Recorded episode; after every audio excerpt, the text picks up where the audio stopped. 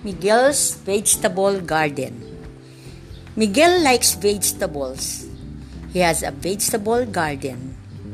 His garden has tomato plants, eggplants, okras, and carrots. He counted his plants as he watered them. There are 20 tomato plants, 30 okras, 25 eggplants, and 15 carrots. That night, he drew his plants. Mmm, there are 20 tomatoes. I will draw one tomato for every five tomato plants. So he did it one after the other. And this is what Miguel drew. And so, this is what Miguel drew a pictograph.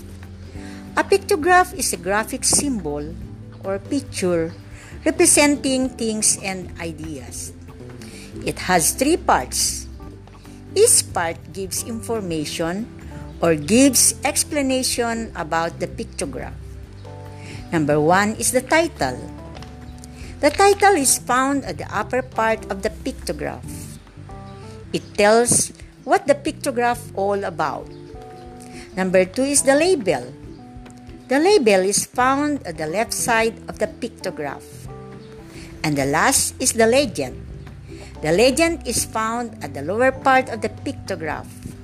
It tells the number of person or things each picture stands or represents for. The importance of interpreting a pictograph is that learners can associate objects with numbers and makes data visually interesting and easy to understand.